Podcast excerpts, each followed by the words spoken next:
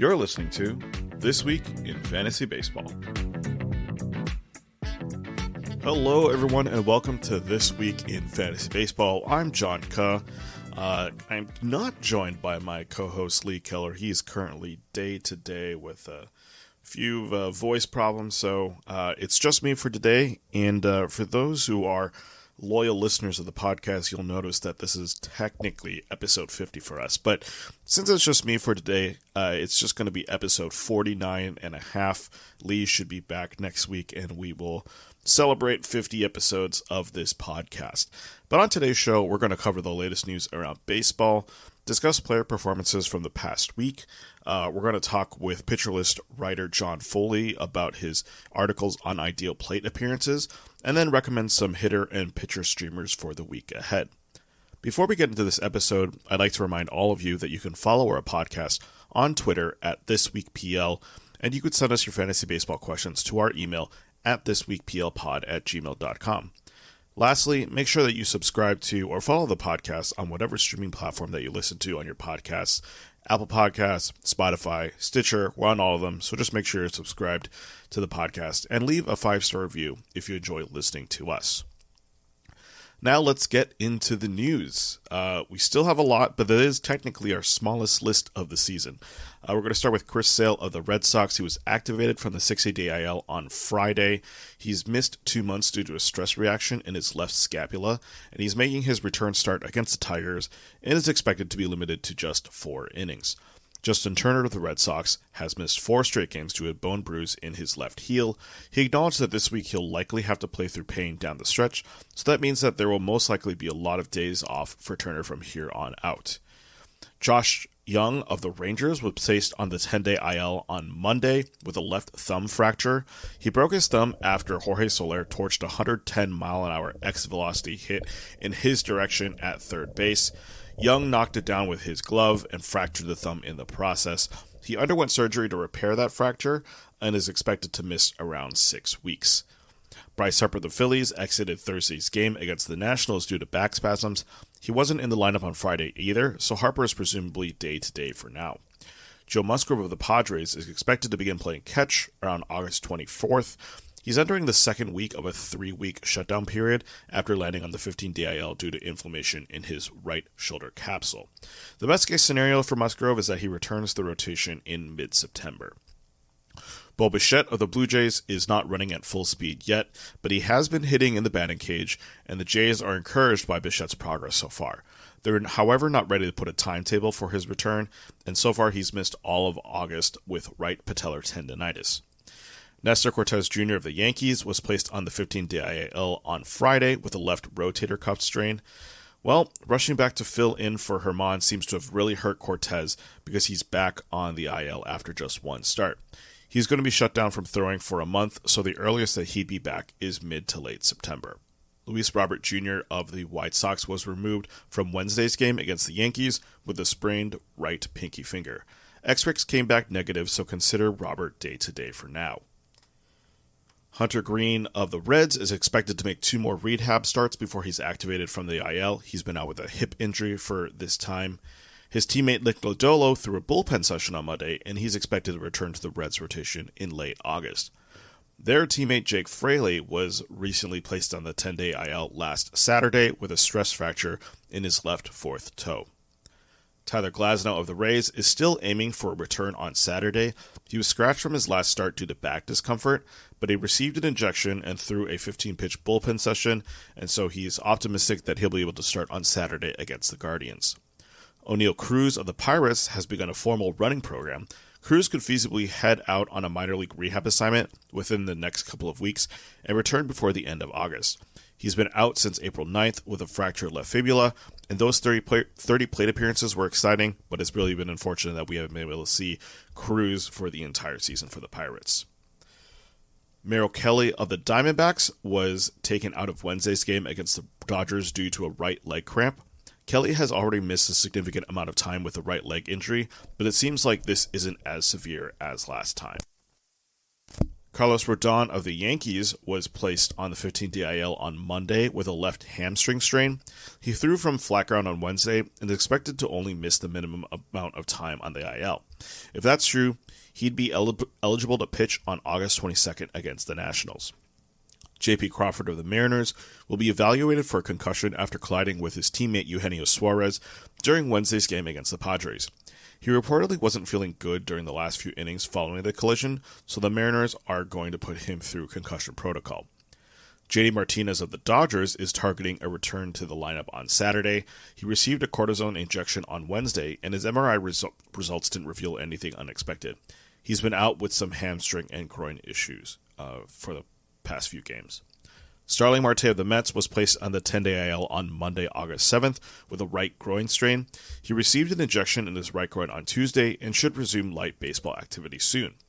Chas McCormick of the Astros had to be scratched from the lineup on Thursday due to a bruised left knee. Consider him day to day for now. Cedric Mullins of the Orioles was activated from the 10 day IL on Friday. He was sidelined for more than three weeks with a right adductor strain, but has been cleared to rejoin the Orioles following a four game rehab stint in Double A. His teammate John Means began a rehab assignment on Thursday. He got through two innings with 28 pitches. He's currently 16 months removed from Tommy John surgery and has finally gotten over the back injury which slowed his rehab. He'll probably need multiple starts to build back up uh, on his rehab assignment, but he's on track to rejoin the Orioles rotation within the next few weeks. Francisco Lindor of the Mets was scratched from Saturday's from Friday's lineup due to right side soreness and is planning to get an MRI on Saturday. If this ends up being an oblique injury, which you know those right side injuries can be sometimes, uh, Lindor may have to go on the IL. And then Jonathan India of the Reds is set to get a second opinion on his left foot after dealing with soreness. He was scheduled to come off the list on Friday for the Reds, but was shut down for running for two more weeks. The Reds are likely targeting a return in mid September. Finally, on the movement side, in terms of uh, transactions, Emerson Hancock was promoted from AA Arkansas to the Mariners on Wednesday, August 9th. Hancock uh, is the sixth best, best prospect in the Mariners system, according to MLB Pipeline. It had a solid debut against the Padres. He went five innings, gave up two hits, three walks, one in run, and had three strikeouts. If you were uh, following Pitcher List News, we had a stream on playback.tv to watch Hancock's um, debut start, and we're going to continue having those types of streams for the rest of the season. So keep your uh, eyes peeled on our uh, social media accounts and uh, just know when those are happening. And then finally, uh, Alek Manoah of the Blue Jays was optioned at AAA Buffalo on Friday after a pretty dismal start against the Guardians on Thursday. So that's all for player performances. Uh, moving on then to our weekly performance recaps. Just as a reminder, we pretty much get all our hitter and pitcher, hi- pitcher highlights from the daily articles on Pitcher List website. The hitter recap and SP roundup articles are incredible resources to read just to see how players performed each day um, and just to maybe pick out some names that you might have missed. But getting right into it, starting with the weekend, August 4th through the 6th, uh, we start with Luis Rengifo of the Angels. He went two for four with a home run, two runs, an RBI, and a walk. Since the All Star break, Rengifo has solidified his spot as the leadoff hitter in the Angels lineup with a 949 OPS along with 15 runs and six homers. He also has great multi positional eligibility with second, third, shortstop, and outfield eligibility, and is only rostered in 37% of leagues on Yahoo, and that's even less on ESPN. Maybe the one blemish against Rengifo is that he has no speed, with only five stolen bases and none since the All Star break. However, if you're looking for someone who could provide some well needed offense in terms of runs, RBI, and ratios, Rengifo might be a good fill in as he continues on this hot streak. Ryan Jeffers of the Minnesota Twins went 3 for 4 with a double, two homers, two runs, and four RBI on Saturday. On the night that Joe Mauer got inducted to the Twins Hall of Fame, it only seemed appropriate that a catcher ended up having the best night among all batters. Jeffers has been in a timeshare with Christian Vázquez all season, but the Twins have been taking advantage of his hot bat recently by inserting him into the lineup as the DH. He currently sports a 285 average, along with an 881 OPS, and since the All Star break, he's hit five homers with 14 RBI. He's available in 11% of Yahoo leagues and 3% of ESPN leagues, so if you're dealing with some catcher injuries or need a solid bat in two catcher lineup, Jeffers will likely still be available. And then finally, CJ Abrams of the Nationals went 4 for 5 with a double, a home run, two runs, an RBI, and two stolen bases on Sunday. We talked about Abrams last week, but he continued his hot streak with a big night on Sunday in Cincinnati, getting multiple bags along with a homer. He's batting leadoff every day for a national team that actually has the sixth highest average in the league, so there's usually a good chance that getting on base for Abrams should result in a steal or a run. If he's still available in your league, you should definitely try and pick him up. Moving on to pitchers, we're going to start with Max Fried of Atlanta. Uh, going up against the Cubs, went six innings with zero earned runs, three hits, no walks, and eight strikeouts. Fried made a pretty triumphant start coming back from the IL, earning the win. He was throwing his fastball actually harder with an average velocity that was a tick higher than last year. And the secondaries came together to earn a few whiffs as well. Of course, he ended up having a dud on Wednesday against the Pirates, but I think for now we're just happy that Fried is back healthy and ready to dominate. Steven Matz of the St. Louis Cardinals uh, went up against Colorado on Saturday, going with six innings, one and run, five hits, two walks, and six strikeouts. Matz has quietly been having a really solid stretch of games dating back to his start against the Cubs on July 20th. Counting that game, he's pitched five plus innings in every start, giving up only combined two runs, and he's also doing a good job of limiting walks and having good strikeout numbers as well. He gets the Royals uh, on Saturday, and then his next start comes against the Mets. Keep starting this man if he's on your team, and if he isn't, there's a good chance he's available, as he's only rostered in 46% of Yahoo leagues. Finally, Lance Lynn of the Dodgers went up against the Padres on Sunday, going six innings with one run, four hits, two walks, and six strikeouts. It's time to reignite our favorite debate about whether Lance Lynn is back. Did the trade to the Dodgers fix him? Well, some legitimate items we can point to are an increased four seamer usage and a lower cutter usage. You don't love the lower whiff rate, but he may do getting more called strikes with his fastball. It'll take a few more starts for me to believe that Lynn is really back. I mean, really, is he ever truly back? But he does get the Rockies on Friday before this episode drops, and then is scheduled to face a Brewer team, Brewers team that loves to strike out in his next start. Both those starts should be pretty solid outings for Lynn, and maybe that's the way he comes back onto your fantasy teams. Moving on to Monday, August 7th, we have the daily hitting recap article from Jonathan Metzelaar, starting with Sal Frelick of the Brewers. He went 2 for 3 with a double, a homer, 3 runs, 4 RBIs, and a walk. Since his electrifying debut against Atlanta, Sal's been quietly putting up some good ratios. He has a negative K uh, minus walk ratio, uh, which is pretty amazing to see from a rookie along with a 932 OPS. If he was a qualified batter, he'd actually have the highest walk rate in the majors, along with the sixth best OBP. However, that is helped by a few incredible games like this one on Monday. Overall, he's struggled to produce on a consistent basis, as his game log is filled with plenty of hitless games, and he hasn't really contributed too much in the counting stats department. Still, he's batting in the middle of the order for the Brewers, and as long as he continues to get on base, only good things can happen for Frelick. Carlos Correa of the Twins went two for three with a double, a homer, two runs, and four RBI. Correa, unfortunately, has not been really startable in most leagues this season, unless you're really in a deep AL only league. This production on Monday was a nice surprise, but overall, among qualified shortstops, he's only ninth in homer, 20th in runs, and sixth in RBIs. His ratios are not but better, notch better, with a 227, 300, 399 slash line, which is good for 18th, 14th, and 11th among qualified shortstops, respectively. The Twins have moved him back in the lineup, so there's potential for more RBI than when he was batting leadoff, uh, but it still doesn't make him a guy that you need to pick up on your rosters just yet. Moving on to pitchers, uh, starting with the And So It Ragans uh, SP Roundup article from Nick Pollack. We're going to start with Cole Ragans of the Kansas City Royals. He went up against Boston with 6.2 innings, one and run, four hits, one walk, and 11 strikeouts. The hype around Cole Ragans is real as he shut down this Red Sox lineup with high heat and good secondaries. He was getting whiffs with the changeup mostly and getting called strikes with his curveball. Ragans faces the Cardinals on Saturday and then the Cubs next Friday. Both aren't necessarily easy starts, but if he continues this form, form both those opportunities could work out in his favor. If you want to get on the bandwagon before it leaves, he's currently rostered in 26% of leagues on Yahoo. The only caveat is that because he's on the Royals, he's frankly not going to get you a lot of wins, and he actually got the loss on this night, which is kind of weird to see with only giving up one earned run. Gavin Williams of the Cleveland Guardians went up, up against Toronto, going seven innings with zero earned runs, one hit, one walk, and 12 strikeouts. Williams is managing to put together an impressive rookie season, although he's struggled as of late, being unable to last in a few starts. The trouble with Williams is that his slider, which is his main secondary pitch, is below average in whiff rate, and that he's been using it instead to steal strikes. The curveball also really doesn't contribute too much. However, in this start, he did locate those pitches pretty well, leading to success against a potent Jays lineup. His calling card continue, continues to be his good fastball, as it accounted for 12 of his 17 whiffs, but we'll see if this start will stick. Moving on to Tuesday's games, uh, starting with the daily hitting recap article from Mark Stubinger. Uh, we start with Kyle Schwarber of the Phillies, who went two for four with two homers, two runs, and five RBI. We haven't talked too much about Schwarber this season, which is unfortunate because he's quietly putting up a pretty impressive season when you look at his counting stats.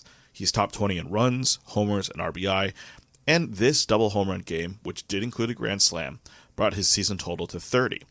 Unfortunately, if you roster Schwarber in an average league, you've also had to deal with his 182 average. At least in an OBP league, he's still around league average with a 324 there.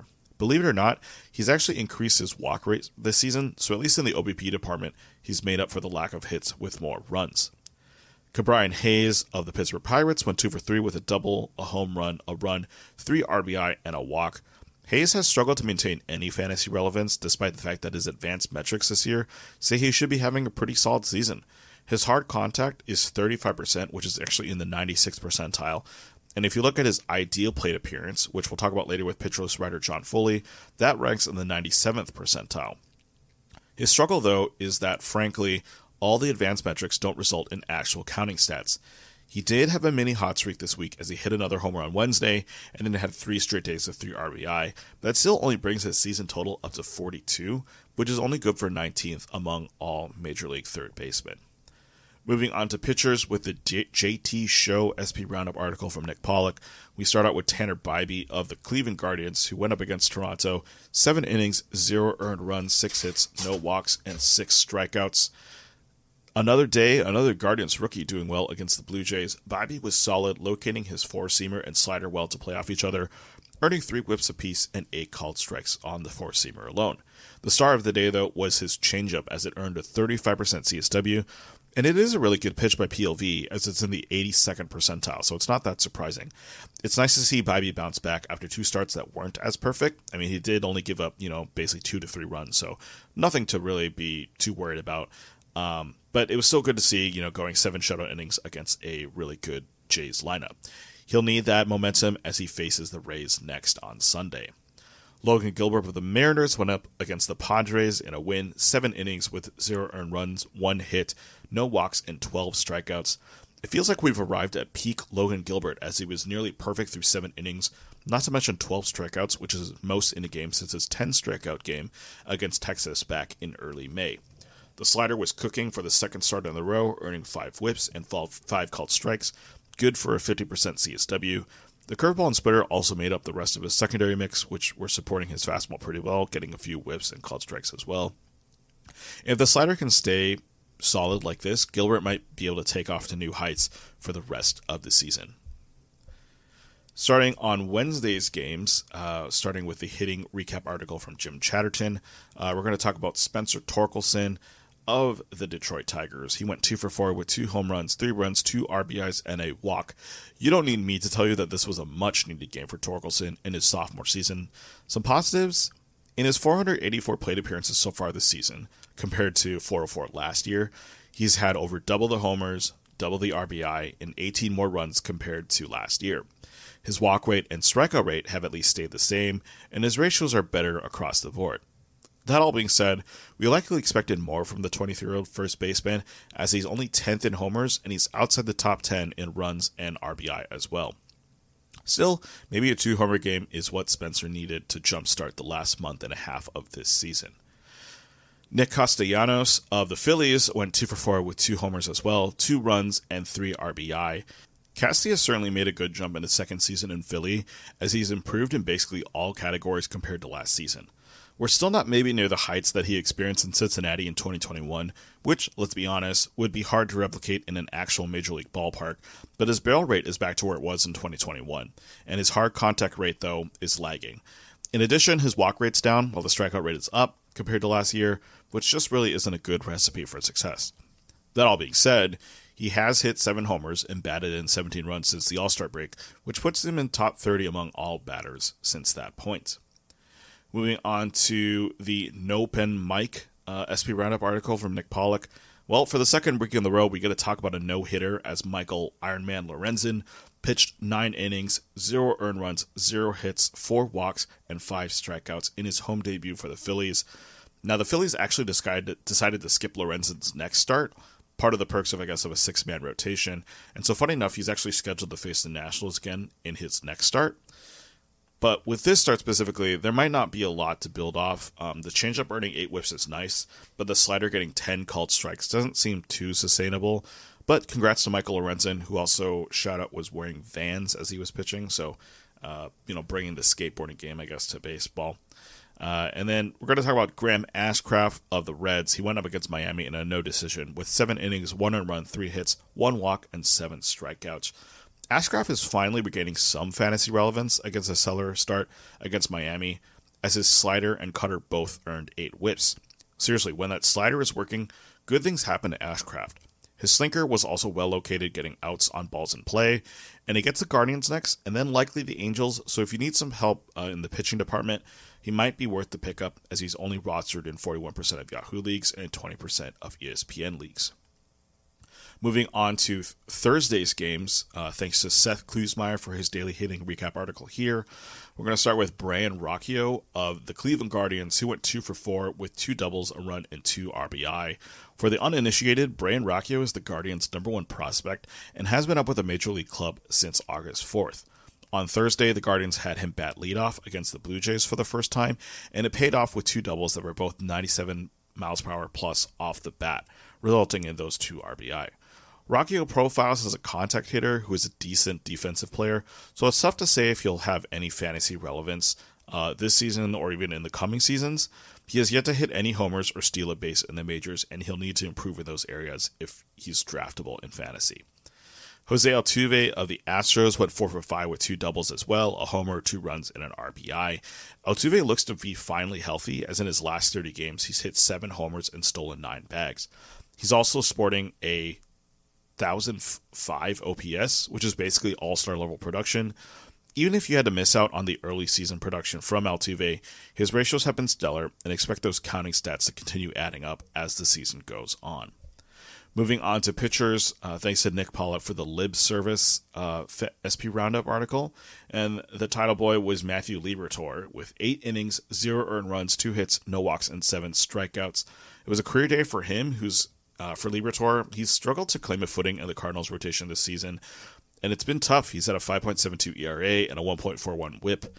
The advanced metrics aren't very nice to him either, as he gives up way too much hard contact, which thankfully isn't turning into homers, so good for him. Um, and he just really can't get anyone to whiff on his pitches, with a fourth percentile swinging strike rate and a fourth percentile CSW. PLV also really doesn't like his pitches, putting him in the fifth percentile among all pitchers. That all being said, though, he was earning whiffs on Thursday, got four apiece on his four seamer and curveball, and the fastball was actually up in velocity as well, up to 94 miles an hour. Is this sustainable? It's hard to say, but he does get Oakland next, so he can definitely build on this start. And then Noah Syndergaard of the Guardians went up against Toronto, 5.2 innings with one run, six hits, two walks, and five strikeouts. Another day, another Guardians pitcher doing well against the Blue Jays, although this time it wasn't a rookie. Thor has been a complete afterthought this season with a 6.35 ERA and a 1.40 whip. The only positive thing you could say about Syndergaard is his walk rate, which ranks in the 94th percentile. But beyond that, he's been essentially unrosterable. And even in this start, all his velocities were down, and he earned seven whiffs on a fastball that really isn't a whiff pitch, so that just doesn't seem repeatable you can kind of forget about this one and whether you should be picking up Syndergaard on your fantasy teams for the upcoming starts. Well, now we'll take a quick break, and when we come back, uh, we're going to have a recorded interview between myself, Lee, and Pitcher List writer John Foley about his articles on ideal plate appearances. This podcast is sponsored by Underdog. Want to make money making picks on MLB games? And you have to try Underdog Fantasy, the easiest place to play fantasy sports. In Underdog's Pick'em game, you just pick your favorite baseball players and predict whether they will go higher or lower on stats like strikeouts, hits, and more. Pick to two to five players, get all your picks right, and you can win up to 20 times your money in a single night. Be sure to sign up with the promo code PitcherList and Underdog will double your first deposit up to $100 so you have some bonus cash to start playing with. Again, that's Underdog Fantasy fantasy.com or underdog fantasy in the app store. Sign up with promo code PitcherList and get your first deposit doubled up to $100. Must be 18 year older, 19 year older in Alabama and Nebraska, 21 or older in Massachusetts and Arizona, and present in a state where Underdog Fantasy operates. Terms apply. Concerned with your play? Call 1-800-GAMBLER or visit www.ncpgambling.org. In Arizona, call 1-800-NEXT-STEP. In New York, call 1-877-8-HOPE-NY. In Tennessee, call 1-800-889-9789.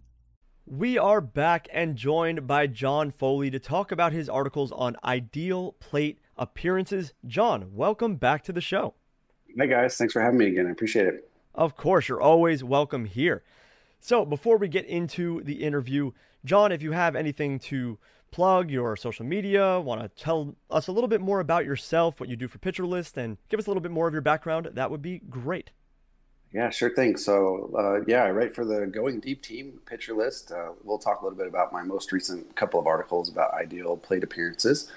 Uh, I also uh, write for the SB Nation site Twinkie Town about the Minnesota Twins and the endless frustration that they provide for a first place team uh, in a very bad division. So that's uh, another place where you can find stuff that I'm working on. That's fantastic. Well, we're glad to have you and talk about your article on ideal plate appearances. Do you want to tell us a little bit about what that is? Sure. So uh, the pitcher list actually has a stat right now called ideal plate appearances. It's on all of the player pages. Um, and I was digging into that this summer. I was curious about how predictive that is uh, for actual production. You know, we're always looking for uh, simpler and faster and easier to use statistics. Uh, they don't always have to be super complicated X formulas and things like that. And so this one seemed pretty simple. And so I was curious about exploring that and then looking to see if there were ways to even make it better. Um, right now, it's based uh, on uh, what, what's called the ideal uh, contact rates, which is sort of barrels and solid contact and flares and burners as a percentage of plate appearances. Um, and so we were looking at that to see how, how predictive it was uh, and what it might, might be missing. Yeah, ideal plate appearances I think is is interesting because it's it's looking at specifically the the results right of a of an at bat. Um, so you know we, we have other other stats that tell us that, right? Like OBP, slugging. What does ideal plate appearance tell us that like stuff like OBP and slugging is missing?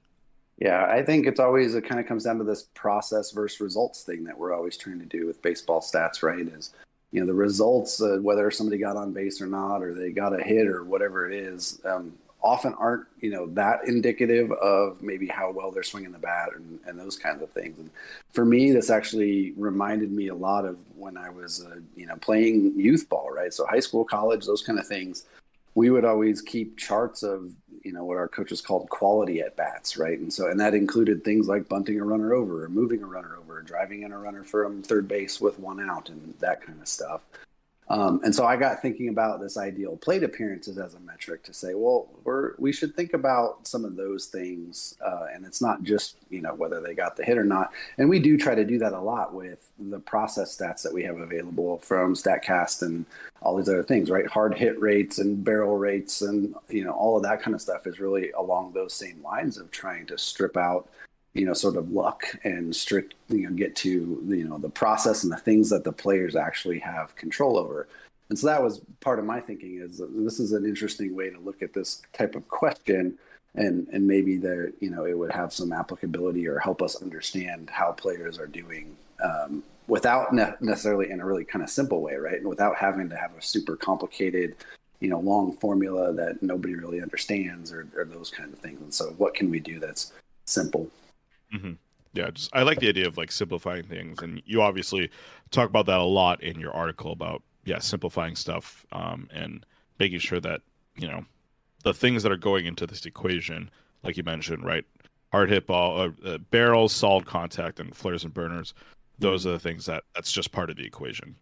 It is. That's the one that we're using today on the, on the site. Mm-hmm. And, and my my work here was really to say, well, if we're looking at a whole all the plate appearances, I mean, if we've learned anything from the last 20 years of baseball stats and Moneyball and all this kind of stuff, where this sort of sabermetric stuff really has taken off, it's like, hey, walks are super important, right? And so I think if we're thinking about a metric, and my proposal was if we're thinking about a metric that is sort of what's the percentage of the times you come to the plate that you got and I you did something ideal. I think that's you know hitting the ball is you know in in good ways, right? And so for us, that's the the contact quality stats that we have from Statcast. But then it's also you drew a walk, or you got on base a different way, or you drove in a run. And so I proposed this, you know, in addition to the formula that really kind of built on the quality at bat charts that I used when I was a kid, and added walks and hit by pitches and sac flies and sacrifice bunts mm-hmm. um, and then use that as sort of the share of plate appearances. And so that was that was the first option that I looked at. But then I was like, well, that's sort of complicated again, right? So now we're back to a place where you've got these complicated formulas for what is a barrel or what counts as a flare and burner. And, you know, trying to understand those formulas from the StatCast perspective is not super easy and they're very dynamic. And I said, well, maybe it's simpler too. Just strip out those and say, well, just do hard hit balls, right? You hit the ball 95 miles an hour or more um, and add that with the walks and the hit by pitches and those kind of things, and then do that. And maybe that's as predictive or not. Um, and that's what I wanted to explore. Like, can we get to you know the same kind of quality of the metric, but in an even simpler, faster kind of way? Mm-hmm. Yeah. So we were just talking about how there's kind of two different versions of ideal plate appearance. And in your initial article, that's what you addressed. But moving on to your more recent article, you did an even deeper dive into the statistics, looking at correlation with WOBA, reliability, mm-hmm. and stickiness year over year. What did you end up finding out here that surprised you?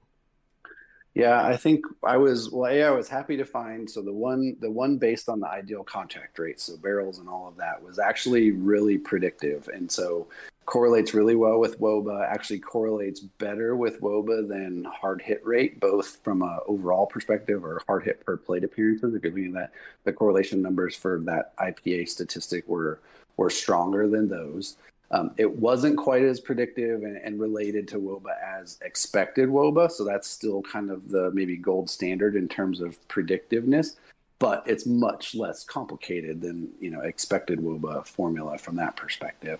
Um, and then what I also found that I thought was was cool is when you replace the the ideal contact rate stats with hard hit rate, um, it's not quite as predictive, but it's still pretty good.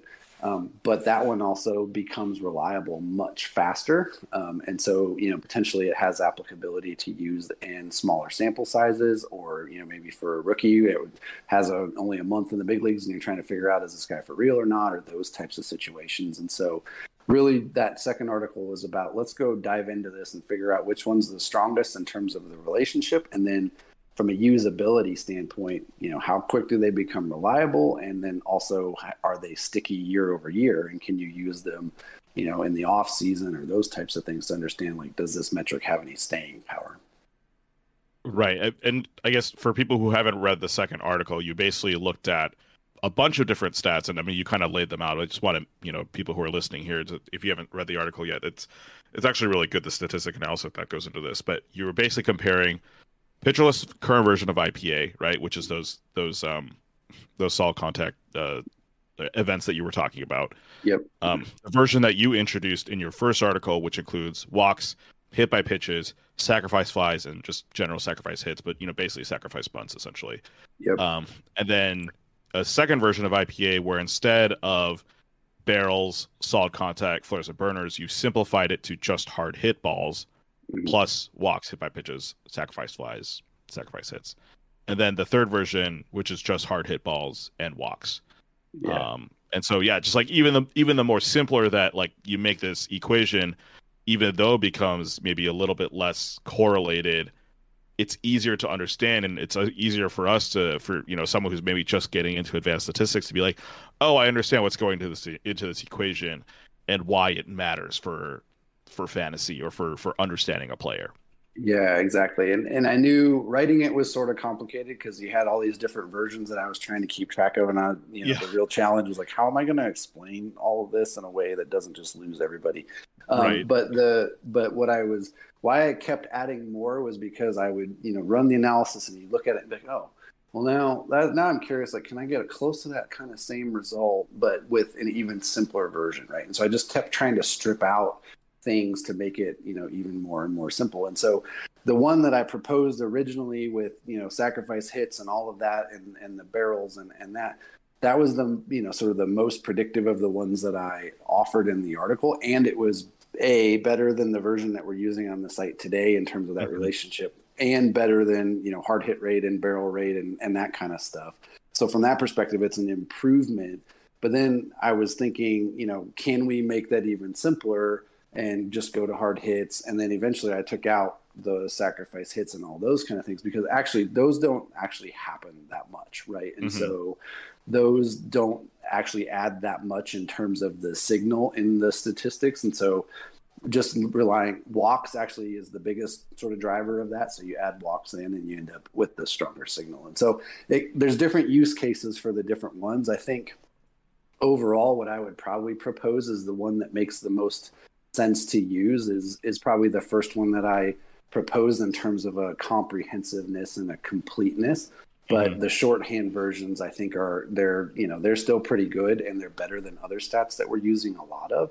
And you know they're just at some point it's do you really need that really extra precision or can you you get the majority of what you're looking for with something pretty simple? Right. So yeah, I mean obviously this is a fantasy baseball podcast, so we're gonna we're gonna look at the fantasy baseball angle.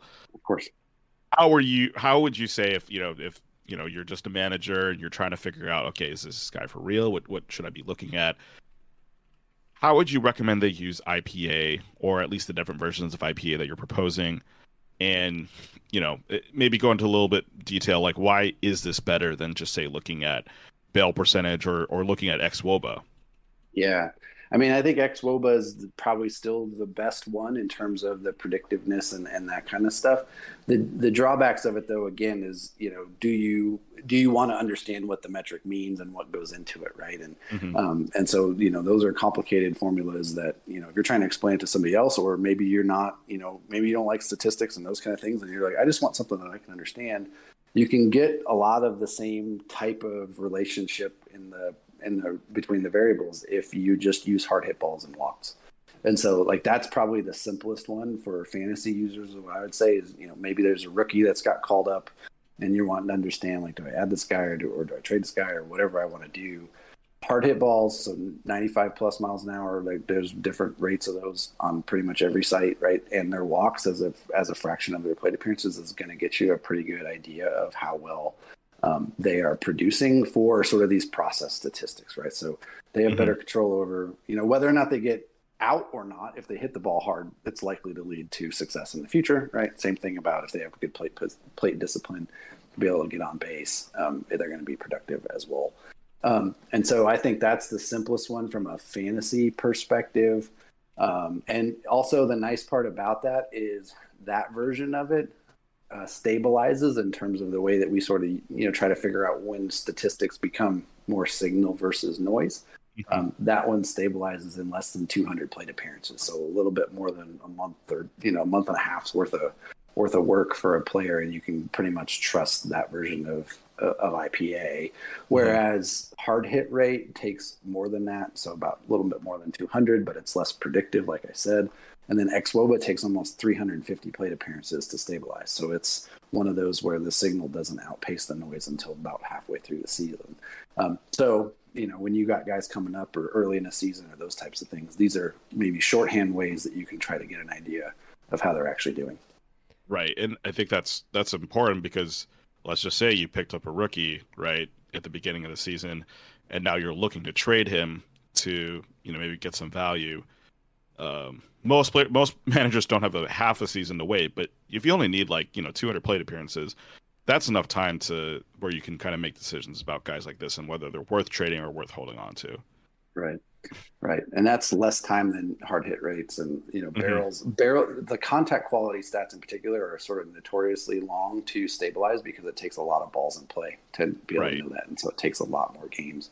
Um, and so those ones, those ones, they're, they're very helpful and descriptive, but they also, it's harder to trust them uh, until much later in the season or multiple seasons, those kind of things. Right. Right. And speaking of players specifically, you've also spent some time putting together leaderboards. Who's been excelling in IPA or ideal plate appearance?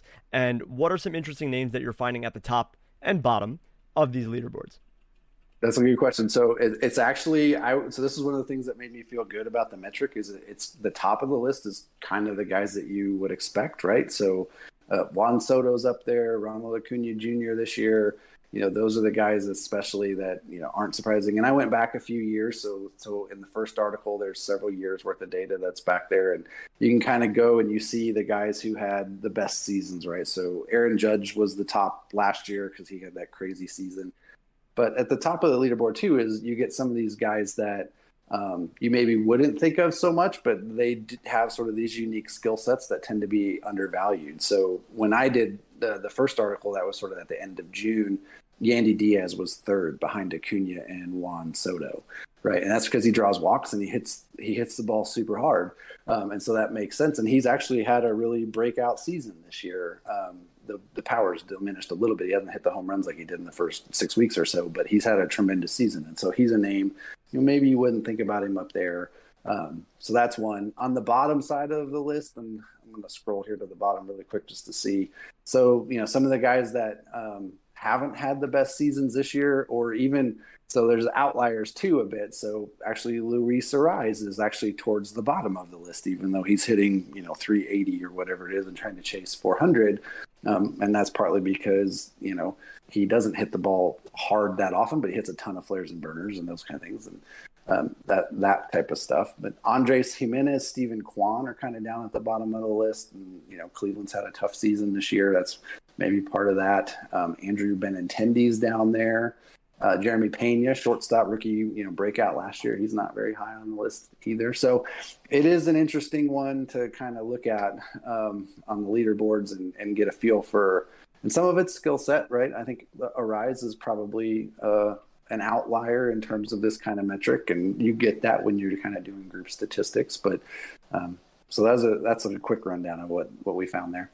That's really interesting and cool because, like you said, Arraez seems to be an outlier at the bottom because there clearly seems to be like an archetype of players that don't do well for IPA, like Steven Kwan and Andrew Benintendi and Andres Gimenez. Like these players, they're pretty similar. Yeah, yeah, all have similar traits and characteristics. So it's pretty interesting to see how that pans out. And then obviously towards the top, it's good and validates your research when you realize that hey, all the good guys are up here, and this makes sense.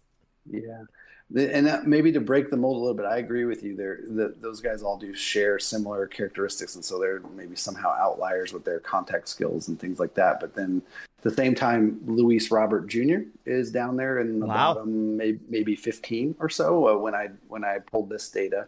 Um, and so, you know, but then again, it kind of makes sense. He does hit the ball hard a lot, but he strikes out a ton, and he Right. doesn't really walk, right? And so he's one of those you know more free swinging kind of guys, and so he's down there a bit. Um, so yeah, it's interesting. Eddie Rosario, kind of similar, right? So he's down there, not too far from that. Trea Turner, maybe a little surprising there, but he's Wow, down yeah. this year. He's he's had a really tough season. Yep. Um, so, anyways, it, like any metric, uh, you know, there's going to be, you know, they're built towards kind of the middles of the distribution and those kind of things. There's always going to be people that that defeat the metric and that kind of stuff, but. Um, by and large, these are the types of things that we know over time tend to lead to offensive production. Yeah, I think it's um, interesting here because I think this metric really works well if you're looking for kind of like an all-around player, right? Like Yeah. a guy who can help you in, you know, average, in runs, in RBIs because you know they're hitting the ball hard. You know that's Yeah. going to lead to more RBI opportunities. They're going to get on base because of the walks. Uh, but then, Mm-hmm. yeah, you think of a guy like Luis Arraez, who um, I don't know if it's still true, but I think he still has less runs than Byron Buxton or something ridiculous like that Oh, despite the fact that they're completely different players. But what Luis Arraez is only producing in in average, and well, Buxton isn't really producing this year, but even his even his like you know like below average mm. production It is is about the same in terms of counting stats. Yeah, to Luis Arraez. Yeah. I think that's fair. I mean, I think, and that's one of the reasons. Like, so I like shorthand kinds of stuff, and the quick one. When I'm playing fantasy, I use total bases a lot, right? Mm. Total bases and walks, which is kind of similar to this as well. Um, you know, it, just because it's a it's a shorter way, but it, it does that more well-rounded kind of thing. Um, as opposed to like trying to target specific categories. So that that's my approach, but um, but I like those quick and easy kinds of ones like that as opposed to trying to make sense of a bunch of different variables sometimes. Yeah, I mean, it's such a cool statistic. And for anyone who, once again, isn't familiar with IPA, make sure you go and check it out on Pitcher List and read both of John's articles because they're very interesting and clearly they lead to correct results because we've seen the leaderboards take place and people are falling in the right place. So maybe you use it in part of your research and on how to become a better fantasy player and incorporate that into helping you move forward with fantasy. But John, we appreciate your time. Before you go, is there anything you'd like to plug? Any articles you're working on, your Twitter, anything of that sort? No, thanks, guys. I really appreciate the conversation. Uh, hopefully, the the metric we put together is useful, and uh, always looking, always good to talk with you guys. I'm happy to do it when we get the chance. Thanks, guys. Back from break, we're going to talk about pitcher streamers. I'm not really sure if you need any more recommendations after player performance recaps, as we did talk about a bunch of guys that were pretty low rostered. Uh, but here we go. Matthew Liberatore, that's the first guy I'm going to talk about. He's 3% rostered on Yahoo, 1% on ESPN. And the big thing here is that he's going against Oakland, and he just had a really good start, and recency bias is usually a good thing it, eh, when you're looking at streamers. The questions here are: Will the curve be curveball be as dominant as it was in this previous start? Who knows? But again, it's Oakland, so it's worth the risk. Cole Ragans uh, is 26% rostered on Yahoo, 6% on ESPN, and like I said, that bandwagon is filling up fast. If you're kind of you know a person who drinks the Pitcher List Kool Aid, it almost feels like he's a must add. But I realize that we probably need to tone down the helium just a little bit. That being said, though, he does have a few nice matchups coming up. And then Reese Olson, who I didn't talk about earlier, but he's been having, well, let's just say not a great season, but he has destroyed the Twins the last time, last few times he's faced them, and he gets the Twins again this coming week. If they couldn't figure out him in, figure him out in the second matchup, I don't know if they're going to figure him out in the third one as well. If that feels a little too risky for your blood, Tarik Skubal is um, also available in nearly half of the leagues on Yahoo. And I think he's actually a pretty good play against the Twins, as the Twins are pretty terrible against lefties. So Tarik Skubal might also be an option, but he doesn't really qualify as a streamer because he is too high rostered. Looking at the hitter recommendation of the week, Nolan Jones, who's 29% rostered on Yahoo, is our pick. He's first base outfield eligible, and he's had a pretty good rookie campaign so far this season. He's had some hot stretches, like when he got initially called up, and he's had some cold stretches as well, of course. Well, he did hit two homers on Tuesday, and it looks like he's starting to heat up again, which is perfect timing because the Rockies are back in Coors Field for six games next week. If you need a hot bat that could provide some counting stats for you, especially with him being in Coors, I'd grab Nolan Jones immediately before someone else in your league scoops him up. And those are your streamers of the week. Uh, thanks for listening to episode 49 and a half. Uh, hopefully, Lee will be back next week and we can uh, actually get to a half century here. Um, but if you're interested in finding us on social media, uh, you can find us at This Week PL. Um, you can also send us your comments and questions at thisweekplpod at gmail.com. You can find me on Twitter, or X, I guess now that it's called, at the John Ke. And you can find Lee at Regicidal. If you haven't done so already, please subscribe to the Pitcher List podcast feed on Apple, Spotify, or wherever else you listen to your podcast, and leave us a five star review if you enjoy the show. Lastly, sign up for Pitcher List Plus. By doing so, you can join us in the PL Discord and get advice from all the fantasy experts and writers over there. That's all for this week. We'll be back next week with another episode of This Week in Fantasy Baseball. For Lee, I'm John, and we'll see you in the next one. Later, everyone.